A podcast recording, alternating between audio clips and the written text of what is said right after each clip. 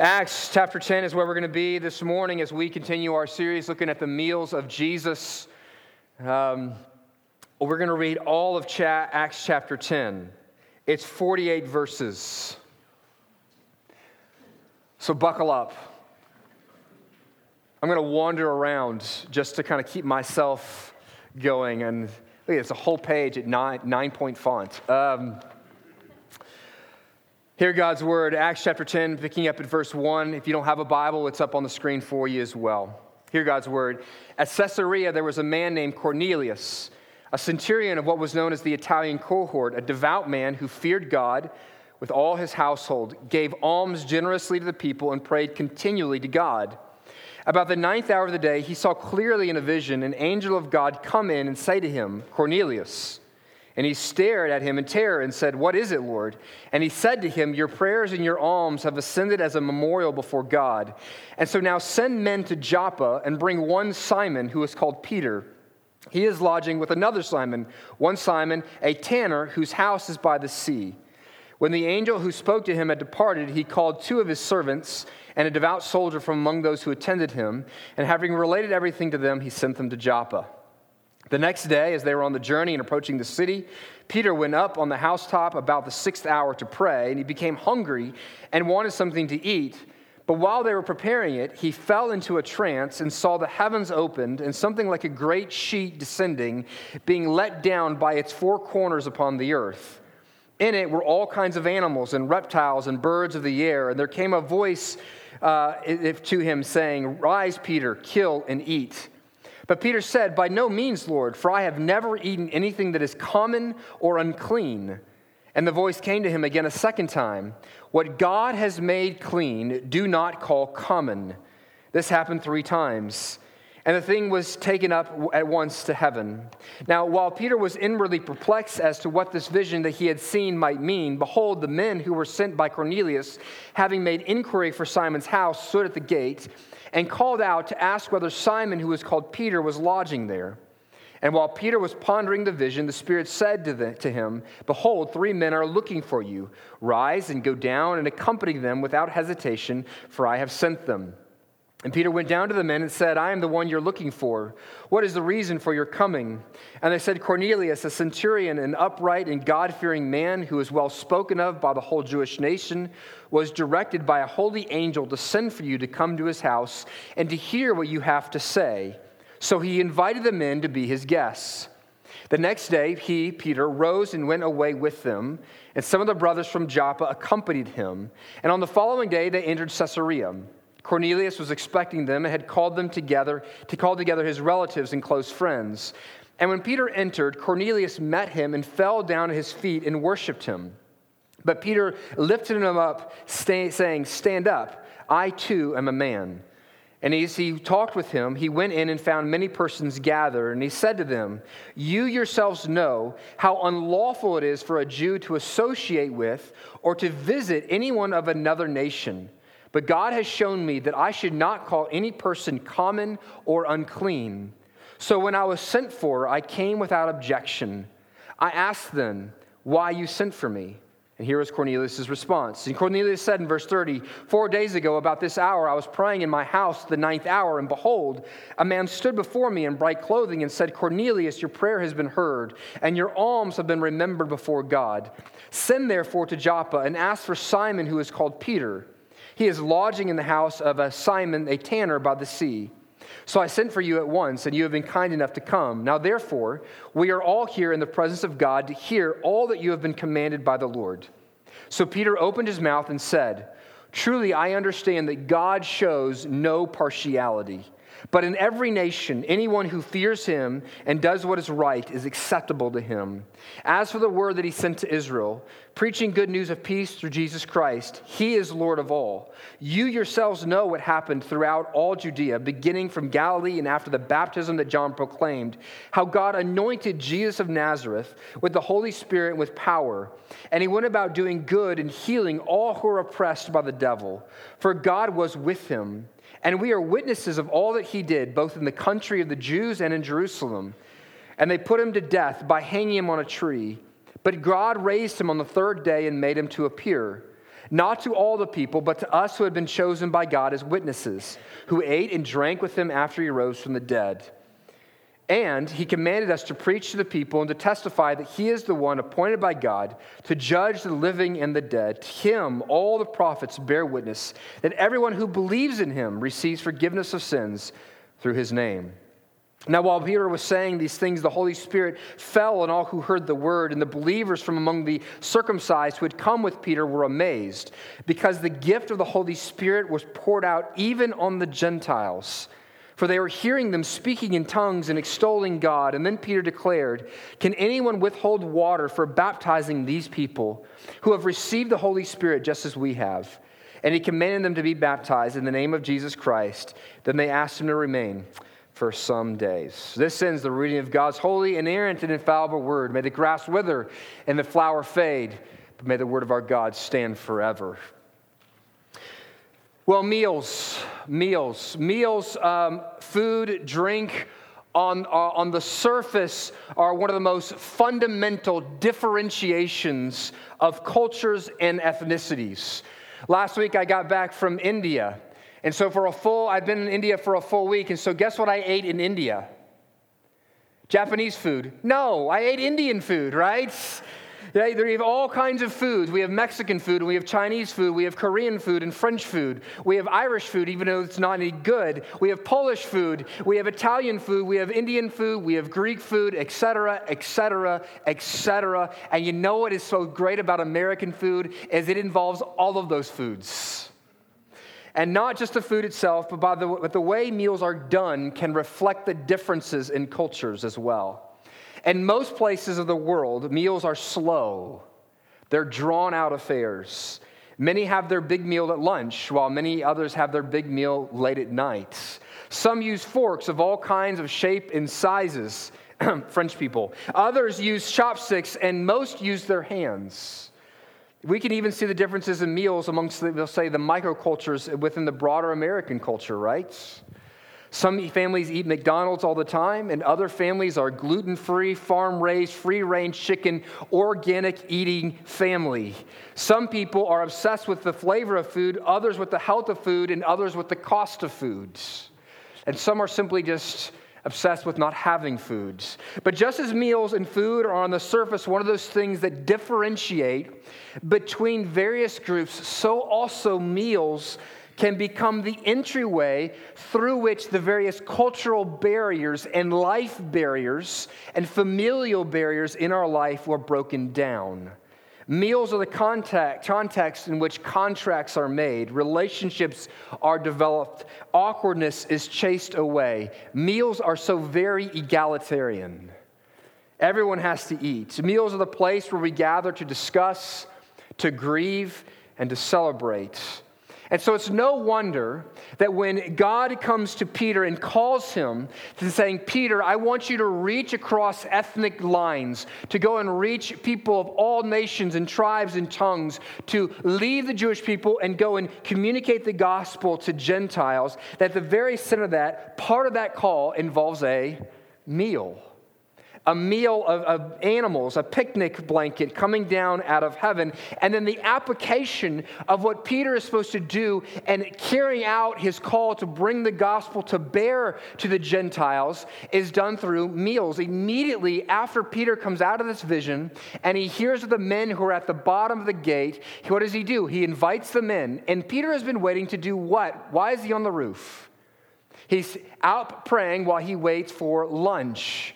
And so he invites them in and he eats with them. And then he goes into the home of Gentiles. At the very center of the story as God calling Peter to reach the Gentiles through a, meter, a, meal, and then calling Peter to the task of reaching Gentiles using the setting of meals. Meals bring mission, bring mission into the ordinary days of life. Here's the clear proposition that I have for you this morning. Then we're going to have three brief points. We're going to make the proposition quite clear.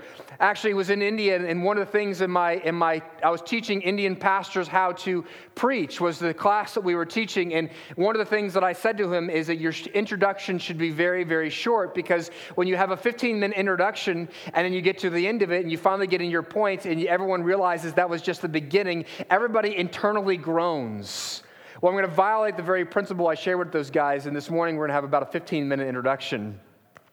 But uh, we're going to, here's the proposition, the call I want to have for you this morning. And the proposition is this that meals are the most effective setting for gospel mission. You heard about it already. I'm not going to belabor it too much here. You heard about it for a number of minutes. meals are the most effective, simple, and ordinary way to break down barriers for the sake of gospel proclamation. Tim Chester is a church planner in England, and he wrote the book that we're basing this series off of. And he shares a number of accounts of how his church use, has used meals in order to engage others with the gospel. He tells about how his wife invited a particular colleague over on Saturday evenings because Saturday nights was their family takeout nights. And they began inviting this, this colleague over, and they had have a couple Christian friends over to eat with them as well. And over the course of a couple weeks, they would share curry together, and they would watch the UK version of American Idol. He said within a couple of weeks of having meals with this colleague that this woman began a Bible study with them. He shared about how one particular church that he was working with had the call and were in a particular area in England where there was a lot of Bengalis living, living a lot of immigrants from the Bengali area of India. And people from the church would go and buy ingredients from the local Asian food store. They would go home and they would make a recipe from a Bengali cookbook. And then at the time when the store would close down, they would go back to the store, bringing their meals that they had prepared and tried out, and they would give them to the shopkeeper, and they would eat food together and discuss the Bible and Islam. On Sundays, they would break, break bread together and eat bread together with the local residents of the Bengali Association, and they would cook and show them how to cook English food while they would show them how to cook Asian foods. This doesn't just simply happen. We don't have to read about this in a book. We heard about how this happens in our own community. This has happened for years in our own church. There's a couple in our church that have for years have been known, and uh, in fact, I think they're known throughout the world, Dwight and Mary Fisher, as the, the couple in Carrollton, Georgia, that if you wanted a meal on a Sunday afternoon, you would go to their house. When I first moved here, Dwight and Mary Fisher would simply walk into church on Sunday, they would look at whatever CO staff person happened to be there, and they would be like, I can take 10. I can take 10. Give me four sorority girls and three football players and three socially awkward kids, and that's who we're having for lunch this Sunday. Admission was done around the meals on Sunday afternoon, and the socially awkward kids were the ones on staff, by the way. None of those meals were anything, well, they were Mary Fisher cooking, so they were great, but meals don't have to be anything special. It doesn't require you to have special apologetic training to cook a meal and to feed people. You don't have to grasp the most latest missional jargon. When you combine a passion for Jesus with shared meals, you suddenly create potent opportunities for the gospel to take hold in people's lives. Jim Petersen, who wrote a book in the 1990s called Living Proof, talking about relational evangelism, said this I know of no more effective environment for initiating evangelism than a dinner at home or at a quiet restaurant. They're all, these are all forms of mission that I've just shared with you in those stories. And these are all forms of mission that Jesus would recognize. They are the kinds of events he might have attended. For as we've already heard in this series, the Son of Man came what? Eating and drinking. So here's the question. We know this, right? I mean, deep down, we know that if you want to engage in relationships with people and if you want to get to know them, if you want to invest and love other people well, that you invite them into your home, you be hospitable to them, you feed them, and suddenly great relationships can spring up. We know this. But are we doing it? Is your life and your home and your meal schedule filled with opportunities to get to know colleagues and to have your children's friends over and to invite your neighbors into your house? Is, what, is this what you're spending your 21 meals a week doing? We know this. Perhaps we just need some encouragement to do so. I'm going to give you three encouragements, three challenges and encouragements from Acts chapter 10. There's not, we're not going to obviously deal with most of the things that Acts chapter 10 covers. This is a topical sermon. We're coming to Acts chapter 10 with a particular thought in mind. How does this text call us and challenge us and encourage us to use meals for the mission of the gospel in this world. And three ways, three things that I think this text points us to to encourage us and challenge us, and to call us to the boundary crossing, barrier crushing mission of meals. The first is this the first word that Acts 10 gives us is that God is preparing hearts. So invite people into your home. God is preparing hearts. God is making preparations within the hearts of other people. This is the first part of Acts chapter 10, and verses 1 through 9. We see that Cornelius is this God fearing man, but he doesn't necessarily know Jesus. It appears that Cornelius is seeking God, but in reality, what brings Cornelius ultimately to a saving knowledge of God is not his movement towards God, but is God's movement towards Cornelius. Cornelius is a really religious guy. He appears to be the one pursuing God, but ultimately it is God who pursues and prepares Cornelius' heart. And verse 29, Peter actually asks Cornelius this question. He says, Cornelius, can I ask you why in the world you sent for me? And what's Cornelius' answer? Is Cornelius' answer, I really need to find a new way to be saved? I was really struggling with my faith. No, Cornelius felt just fine about who he was. He was a guy who gave alms to the poor. He prayed all the time. He kind of understood about this Jewish God. He was a good dude. And yet, why, the reason why Cornelius calls Peter and wants to hear the message of the gospel is because, what does Cornelius say? Because God came after me. God sent an angel and told me to invite you to my house. It was God who comes in and prepares Cornelius' heart and his home, and he intervenes into Cornelius' lovely, beautiful religious life, and he gives him something so much greater.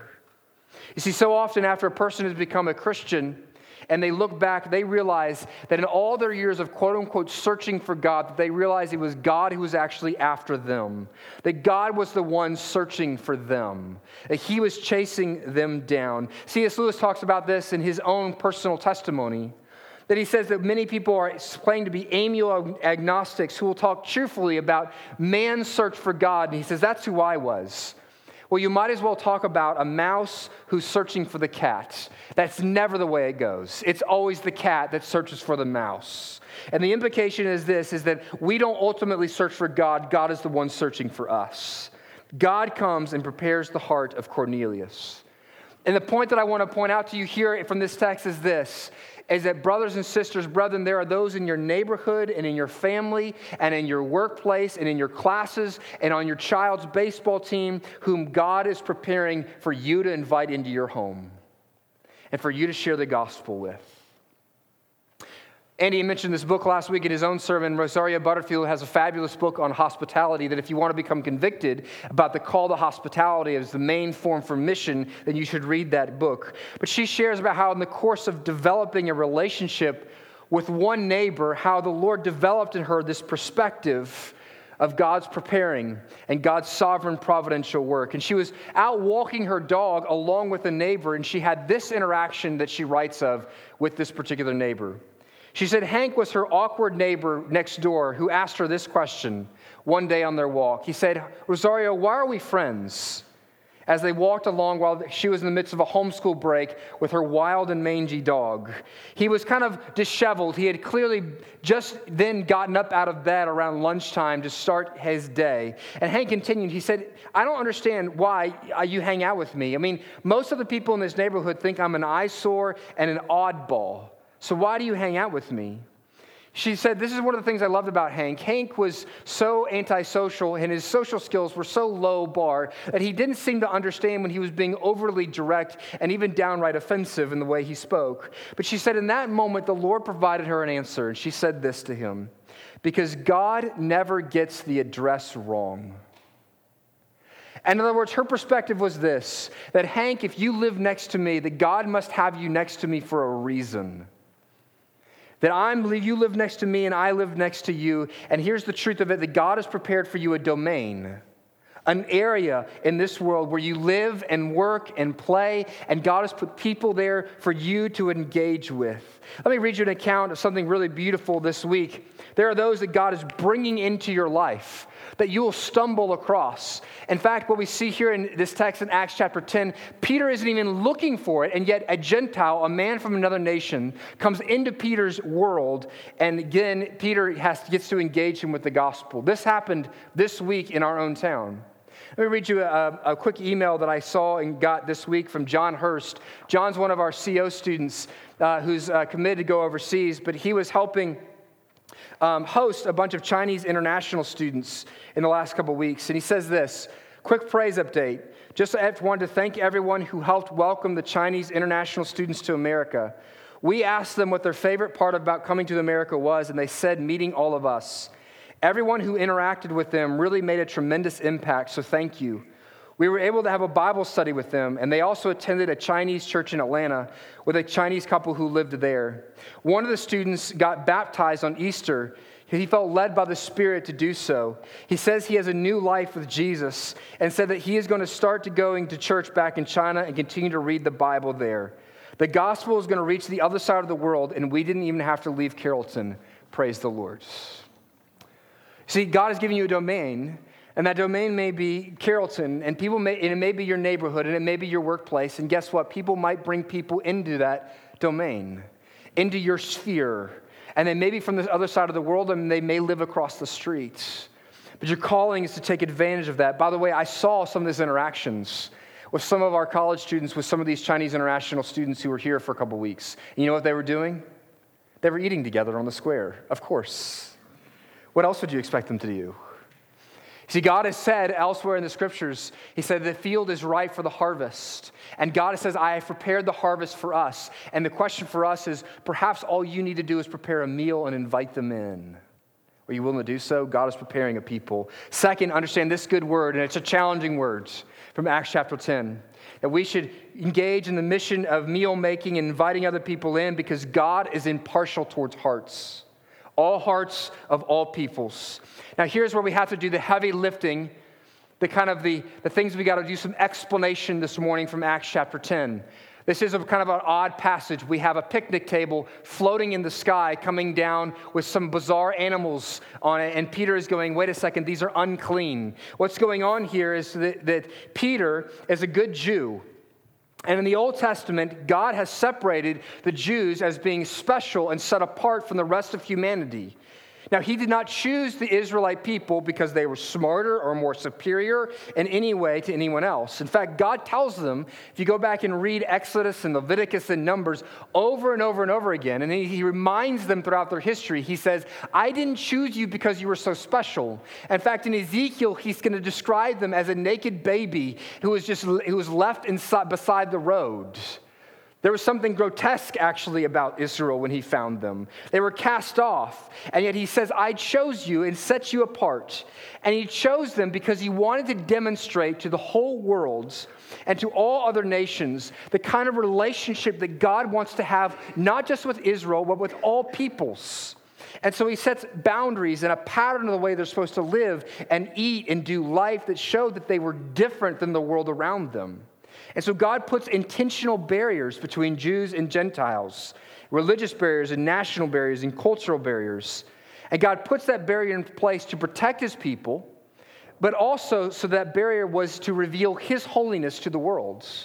You know, the Israelites, all their practices about cleanliness and what they ate, all that was in order so that they may come to God in the temple. God didn't look at Israel and say, You guys are so special and so clean as a people naturally. No, He says, No, you're my people. And as part of my people, I'm going to give you rules as to how you clean yourself up to come to me. And then he says, by the way, if Gentiles want to come to know me, and the whole purpose of your existence as a nation is so that all the nations of the world may come and worship me, then you can show Gentiles how to get clean to come into my temple and worship me. There's various stories throughout the Old Testament of Gentiles who came into the people of Israel, came to become part of the people of God, and were able to join with God in the God's people in the temple. But in this call to be a separate and chosen people, Israel to be a blessing to the nations, to call other people to worship God. But over time, the people of Israel, and in particular the religious leaders of Israel, began to see their eating and their cleansing religious practices not as a means of revealing the holiness of God, but as a sign of their personal superiority over all the other nations. Rabbinical Jewish laws often erred by not just taking the laws of the Old Testament, but then they would add hundreds of laws laws upon laws to keep people clean, to keep them away from anything that might make them unclean and keep them from being able to come into the temple. But the greatest error of the old rabbinical laws was this was that they made it essentially illegal for Jews to have any contact with Gentiles. That to interact with Gentiles, to go in their home, to have anything to do with them, would to make a Jew, would be to make a good Jew unclean and unfit for worship. Therefore, in order to be the very thing that Israel had to, God is calling them to be, which is to be the missionary agency of God in this world, they would have to violate the rabbinical laws. In fact, we actually see this sentiment in Peter's own words in Acts chapter 10, verse 28. What does he tell the Gentiles? He comes to Cornelius' house and he goes, You guys, of course, know that I'm not allowed to come into the house. Because if I come in the house, I am considered unclean simply by having any association with you. Now, one of the aspects of God's law that was supposed to keep the people of Israel separate was what they ate. There were certain foods that the people of God were not to eat, foods that were considered unclean and unsanitary in the way they were cooked. And yet, in Peter's vision, what it is, is there's a picnic blanket of all of these unclean foods coming down out of heaven. And God looks at Peter and he says, Peter, I want you to take and I want you to eat. But then God makes this declaration after Peter refuses to eat the food. Peter goes, No, I'm a good Jewish boy. I'm not going to touch these things. I'm not going to eat these things. But then God looks at him and says, Listen, buddy, do not declare unclean what I have declared clean. Do not declare lesser what I have declared great. And actually, it takes three times of interaction between God and Peter. Three times God's got to command Peter to not call these foods unclean. In other words, what God is saying here is simply talking about, he's not simply talking about food here. He's telling Peter and he's preparing him for the mission of going to the Gentiles. And he's saying, Peter, I'm not simply talking about food, I'm talking about people. That I don't want you to say, call Gentiles and all the peoples of the nations unclean, for I have declared them to be clean if they know Jesus Christ. Peter says this himself in Acts chapter 20, 10, verse 28. Here's what it says. And he said to them, You yourselves know how unlawful it is for a Jew to associate with or to visit anyone of any other nation. But God has shown me that I should not call any person common or unclean. In other words, the whole blanket with unclean animals is not really about food. It's a meal, yes, but it's a meal pointing to something far greater, which is the cleanliness of all nations and all peoples that know Jesus Christ. In the gospel, in the work of Jesus, what God is communicating to Peter here is this is the dividing wall between Jew and Gentile has been torn down because the gospel is for everyone and for every place. Everyone firmly will be on the same ground in the gospel. You see, what we see in the good news of Jesus Christ, and if you haven't, if you stop paying attention because that was kind of a little bit too narrow and intellectual and academic to walk through that, here's what I want you to get. The point is this is that God is an impartial God. And we have an impartial gospel. Look at verses 34 and 35. So Peter opens his mouth and he's going to communicate the gospel. He says this Truly, I understand that God shows no partiality but in every nation, anyone who fears him and does what is right is acceptable to him. And then drop down to verse 43. To him, all the prophets bear witness that everyone who believes in him receives forgiveness of sins through his name. Do you see the words that he's using there? In verses 34, he says, I show partiality to no one. In every nation, anyone who fears him. And verse 43, everyone who believes in him. It is not just the Jew, it is not just the Gentile, it is all peoples. You see, the gospel is for everyone in every nation without prejudice because the gospel tells us two important things. First, the gospel tells us this that all of us, Jew and Gentile, are unclean because of our sin. That's what it tells us. In fact, this is the bad news this morning. The bad news of the gospel is this is that you are unclean because of your sin, whether you're Jew or Gentile, and that Jesus is going to judge us according to what we have done, whether we're religious or not, no matter your background or not. If you don't care about righteousness at all and ignore Christ, you will be found to be unrighteous, to be unacceptable, and unclean in the courts of heaven. And I want you to see that even men like Cornelius, who are give their money to the poor, who pray, who are quote unquote God-fearers, they are seen as unclean without Jesus Christ. I know that's true because God says that Cornelius needs to know Jesus and sends Peter to Cornelius to share with him the gospel. That, mean, that means that no matter whether you have a religious background or an irreligious background, whether you've been a quote unquote sinner or a saint, that if you don't have Jesus, you're unclean and you're in desperately in need of the gospel. The gospel is the great equalizer because it tells us that we are all equally damned and equally unclean. But it also tells us the other thing, the other good news, doesn't it? It doesn't simply just tell us that we're all equally unclean, it also tells us that anyone can be cleansed by the work of Jesus. The good news is that all who repent of their sins and trust in Christ alone, whether you're a Jew or Gentile, whether you have a religious background or an irreligious background, it doesn't matter. No matter the race or socioeconomic status, that if you trust in Jesus, you stand before God and He looks at you and He says, You are clean and you are beautiful and you're acceptable in my sight. And then He looks around the world and He says, And anybody else who dares call you unacceptable, I will not abide by it. Don't call unclean what God has declared to be clean. And so let me ask you this, Christians. And this is the application, this is the difficult word this morning. This is the challenge piece of, piece of Acts chapter 10. Are there those to whom you are partial against? Are there those who, if they were walked into this church, and in fact, if there are a particular socioeconomic or racial or type people group, that if they were to flood this church and take over this church in the sense of being the predominant culture in the church, that it would make you feel so uncomfortable that you wouldn't want to be here anymore? Are there certain people that you would rather not have in your home? Because they smell look a certain way, or they look a certain way, because they act a certain way. Are you partial?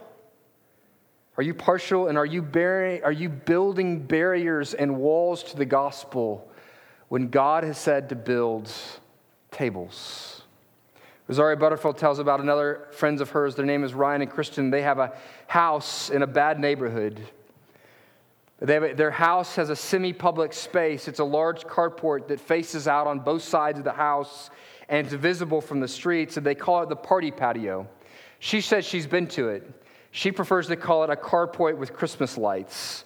It's about as redneck and Hoboken as you can look a place to be, but they use this space as an enormous kind of outdoor dining room and has tables of all sorts Little Tikes tables, patio tables, mismatched chairs, and one mighty cedar table that they built themselves. Ryan, she says, likes to say of his outdoor dining room, we build tables, not walls around here. There are no barriers to entering into this place. Is that your sentiment about your home, about your yard? I live in a neighborhood. I live in a neighborhood there all the yards and all are designed to essentially say this stay off my lawn. The houses are set back behind trees. It's absolutely beautiful. And people must spend $10,000 a year on their yard. And I'm trying to keep up with them. And yet, everything about it, their life looks so small and piddly and weak. It's so trite and empty because they have chosen to isolate and separate themselves from the world. I spent two weeks with Jim Whittle, and so he's rubbing off on me. Here's a quote from Jim. Jim said this Perhaps we need to begin to realize that the greatest barrier to evangelism is not the impurities and obstacles and barriers found in other people, but the greatest barrier might just be our own fear, prejudice, and hard heart towards other people.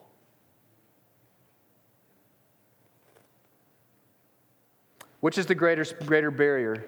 Cornelius? Does he resist the gospel more, or does Peter resist taking the gospel to Cornelius more? One guy has to be asked once, the other guy's got to be asked three times. Who's more resistant? Who's more resistant? If we're going to be a people who invite others into our homes, and I might add, we should also, like Peter, be a people who accept invitations into other people's homes. It means that we must begin to set aside our cultural prejudices and our religious snobbery and our thinly veiled belief that we are better than others and that we must keep the view that we must keep our distance from others in order to keep ourselves clean, and we must be willing to let the world, world throw a little bit of mud on us. So the question is, how do you get there? How does your heart get there where you look at no one, the person who stinks and smells of a, a night out on the town? Of your neighbor who's socially awkward and unshaven. Uh, we have a neighbor, in our, our, a particularly young man in our house, in our neighborhood. He's actually not a young man at all. He's 40 and he's mentally challenged. He actually he walks around every afternoon in our neighborhood and he wears a sheriff's badge. And, and Trey, Trey is one of those guys, he's guileless. But Trey is a physically dominating dude, and he shows up at our house every single day at nap time.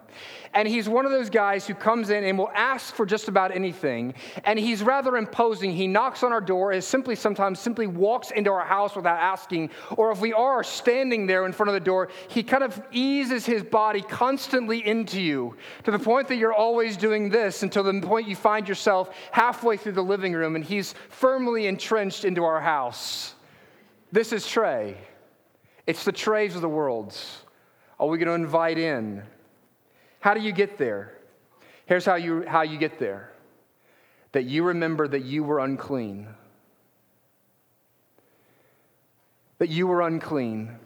That you were running from God, that you were prodigals running from Him. And that God came and He landed into your space. That He went running after you and he pursued you. Harry Ironside, who was the second great minister at Moody Bible Institute in the early part of the 20th century, he was with his father while his father was dying, and his father kept muttering something as the family was gathered around his bedside. And they, they couldn't quite understand it. And so, but finally, they, they, someone got come close to his lips and old Mr. Ironside was clearly thinking about the vision from Acts chapter 10 for some reason on his deathbed. Because he kept saying this a great sheet and wild beasts. And then he would get stuck and he would say, and, and, and. And he would start over. A great sheet and wild beasts and, and. And finally, someone went, bent down and whispered in his ear. And the old KJV version said, and creeping things. And in his dying stupor, he said this Oh, yes, that's how I got in. Just a poor, good for nothing, creeping thing, but I got in, saved by grace. Whenever you see yourself not as the clean animal, but as the unclean animal, not as the attractive beast, but as the creeping thing, as one who is in desperate need of God's cleansing grace in your life, that as you get that and understand that, guess what begins to happen is you begin to invite other people to be cleansed with you. So that's the challenge word. Third, one last encouraging word as to why you should engage in the mission, the barrier breaking mission of meals, and that's because God is powerful to change hearts. This is the last section of Acts chapter 10. What happens? Peter shares the gospel very clearly, a very simplistic gospel message. Hey, he, Jesus came to earth, he died, he rose again from the dead, and you can be forgiven of your sins, and I'm here as a witness of that to tell you about it. That's, that was the extent of it. And we tend, to think that we have this problem in our lives as Christians often, is we tend to think that there are those who aren't ready to hear the gospel, who may be too far gone. We think that unconsciously, or who are just simply too resistant to the gospel right now. And this is an emphasis on the inadequacy of those to whom we are seeking to engage with the gospel. Or there's the other way. On the other hand, there are those that don't participate in the mission of meals because their focus is too much on themselves. They think, my home is not large enough. My cooking isn't good enough. Our finances don't stretch enough. Our cleanliness isn't clean enough. Our decor is not Joanna Gaines enough. My gospel presentation isn't polished enough. My apologetic arguments are not intellectual enough. And so, what are they doing? They're not focusing on the, on the people to whom they're seeking to reach with the gospel, they're focusing on themselves and their own inadequacy. But those, both of these approaches are man centered views. They are both lies from the enemy, they're from the pit of hell, and they smell like smoke to keep us away from actually engaging with people. God's Spirit, what changes people in this text? Is Peter's gospel presentation super elaborate? Can you remember this? Jesus came to earth, he died for my sins, he rose for my sins, and he offers forgiveness. Can you remember that? That's the extent of the most profound apostles' gospel presentation. And what happens? People's lives are transformed. Why? Why? Because God's Spirit moves forth through simple gospel proclamation and changes both the poor and the rich, the Jew and the Gentile, those who are prodigals and the religious older brothers, the religious perfectionists and the prostitute. He saves government officials and he saves slaves. The gospel cuts into all areas and it changes people. Paul talks about this in Romans chapter 1 verses 16. He says, "What changes people? It's the gospel." And Paul says, "I am not ashamed of the gospel, for it is the power of God for salvation for whom? For the Jew and to the Greek." For the Jew and the Gentile, the simple message of the forgiveness of sins, the promise of peace and restoration with God, and an eternal home with God in heaven for all of eternity. That's the good news that changes people's lives. Understand this it's amazing. It's amazing how far the American church has come from this, isn't it? The vast majority of Ben Weber's ministry budget is for food and hanging out with people. The vast majority of ministry budget for most churches is like huge events. Huge events. But Jesus didn't come running projects, establishing ministries, or creating great programs, or putting on huge events. What did he do? He walked around on his feet and went to eat with people. And if you routinely share meals and you have a passion for Jesus, then you'll be doing you'll be on mission in your life as well.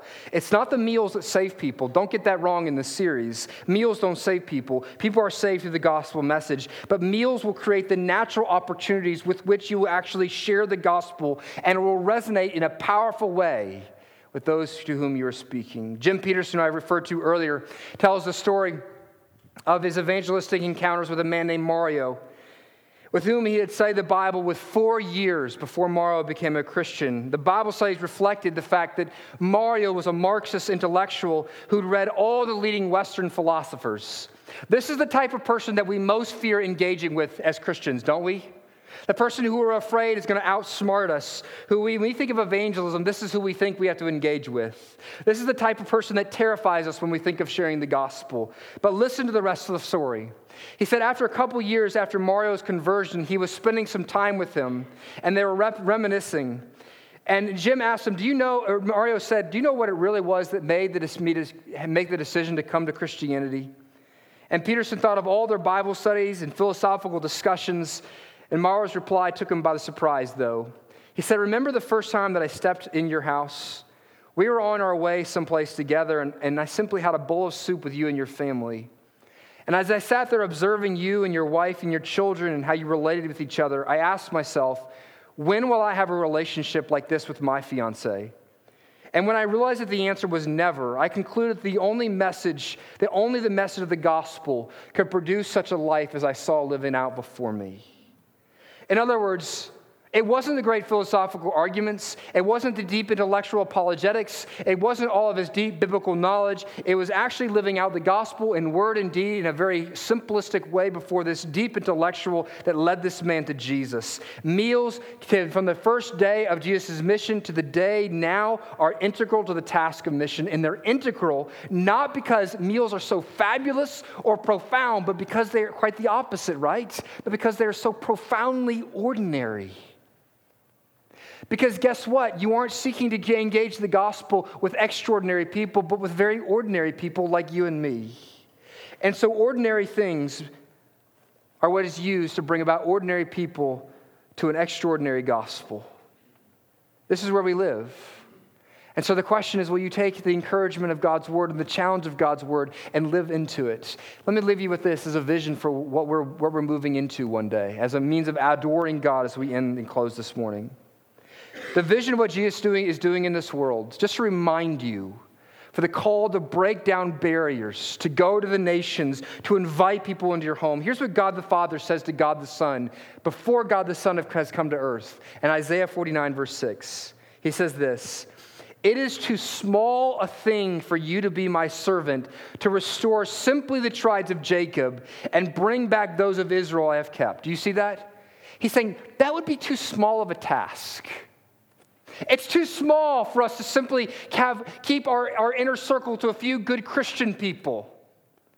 It's too small of a task. He says, I will also make you a light for the Gentiles, that you may bring my salvation to the ends of the earth. And God says, It's too small for me simply to save Israel. I'm going to save all peoples from all backgrounds, of all ethne. In Ezekiel chapter 47, there's actually, it gives us this vision of what's going to happen on this beautiful and great day when all the nations of the earth are going to be brought in. And here's the vision that from the temple, there's this basin and it was the basin that everyone would use to cleanse themselves as they washed and got ready to enter into God's presence in the temple. And the vision of Ezekiel chapter 47 is this is the basin is tipped over and the water begins to flow out of the temple and down the steps of the temple and out into the streets of Jerusalem and out of Jerusalem and moving towards the Dead Sea. But you know when you pour water out as it moves away from the object of where the water came from, it becomes thinner and less shallow, more shallow?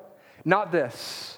The cleansing water that comes from the temple of God, it goes deeper and deeper and deeper until it moves towards the Dead Sea. Now, what do you know about the Dead Sea? The Dead Sea is dead, there's nothing living in it. It is salty. But the vision of Ezekiel chapter 47 is this is the water flows out of Jerusalem into the Dead Sea, representing all the nations of the, of the world, and it cleanses the Dead Sea so that it becomes alive and vibrant. And the image of Ezekiel chapter 47 is this is that all the peoples of the earth are cleansed by a flood of God's cleansing work in this world. And he brings those who were once considered unclean and those who were once dead, and he brings them into his temple and he gathers them in and says, You are clean and you are mine. And that's the vision that we have in Revelation chapter 22. That one day God will gather all peoples and all ethne, all nations of all backgrounds into his presence. And guess what? You can be a part of that on a Tuesday night with tacos. That enormous vision can be can be addressed with tacos and beans and rice. Man, if that doesn't want to make you want to say praise God and amen, I don't know what will. Because I love tacos. and Jesus loves the nations. Let's end. Lord Jesus, we thank you for this vision that you would give us, that us, a people who are not really all that bright, we are so unbelievably, extraordinarily ordinary. And Lord, you've, yet you've given us taste buds and you've given us a table. Oh, Lord, I pray that King Chapel, we would gather this vision. I pray that my own family would, would take hold of this vision of empty seats at the table to invite the broken, to invite the people whose lives look like Cornelius, who look like they have it all together to invite the religious and the irreligious into our homes, to invite them in and share with them the good news of Jesus Christ. Man, God, what a great gift that you've given us to be a part of this work. And we thank you that it's not up to us, but the work is done by the power of your Holy Spirit, who uses the most simple people and the most simple settings. in Jesus' name we pray. Amen.